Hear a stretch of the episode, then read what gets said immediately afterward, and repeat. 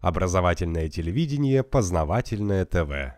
В природе есть растения, есть вещества, которые, попадая в организм человека, изменяют физиологию вообще и физиологию высшей нервной деятельности в частности. Под их воздействием изменяется и мировосприятие, и изменяется характер работы интеллекта. Ну, в общем случае такие вещества называются психотропами, и частный случай это всякие наркотики. Вот в советских ГОСТах алкоголь характеризовался как наркотик.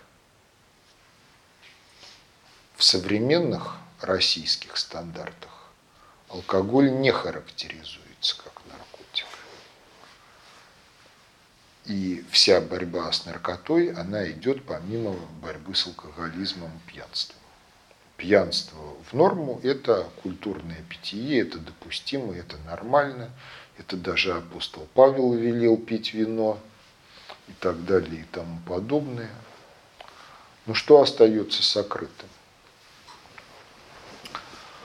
Остается сокрытым то, что примерно треть населения несет генетическую предопределенность к тому, что если алкоголь становится нормой в рационе питания, то возникает биохимическая зависимость и потребность в алкоголе.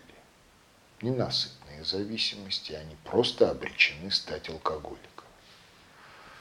И далеко не все люди, в роду которых в прошлом были спившиеся в состоянии сказать, нам пить нельзя вообще, потому что в роду у нас вот было, и мы несем вот этот вот.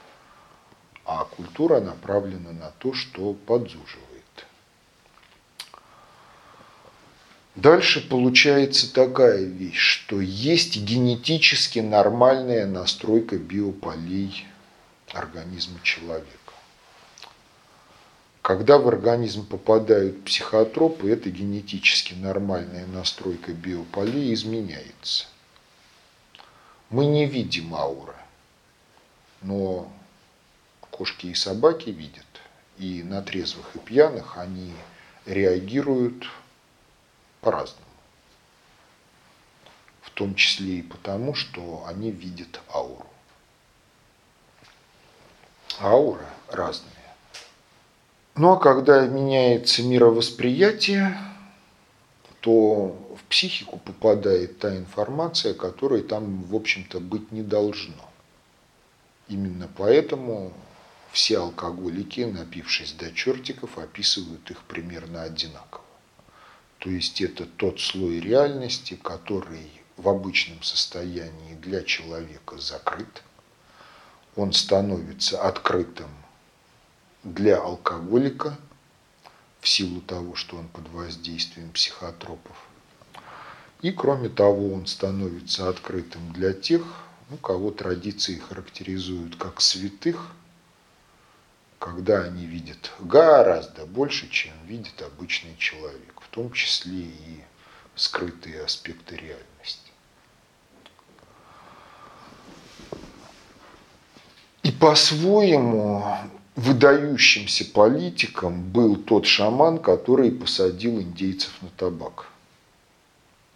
Почему? Потому что когда под воздействием психотропов меняется восприятие мира и появляются иные каналы восприятия информации, то над этими каналами может быть установлен контроль. И в психику сидящих или регулярно употребляющих те или иные психотропы при определенных навыках и знаниях можно въехать, исключить волю, если она есть из алгоритмики деятельности, либо исказить волю. И, в общем-то, можно все информационно-алгоритмические ресурсы, которые есть в психике другого человека, подчинить через эгрегор либо непосредственно тому, кто обладает знаниями и навыками, позволяющими через эти определенные каналы войти в психику других людей. Поэтому легализация марихуаны, пропаганда того, что культурно пить это нормально, на самом деле за этим стоят определенные политические силы, для которых наркотики, в том числе и культурные питье и прочее, это инструмент управления обществом в обход контроля сознания тех, кем манипулируют. Познавательная точка ТВ. Много интересного.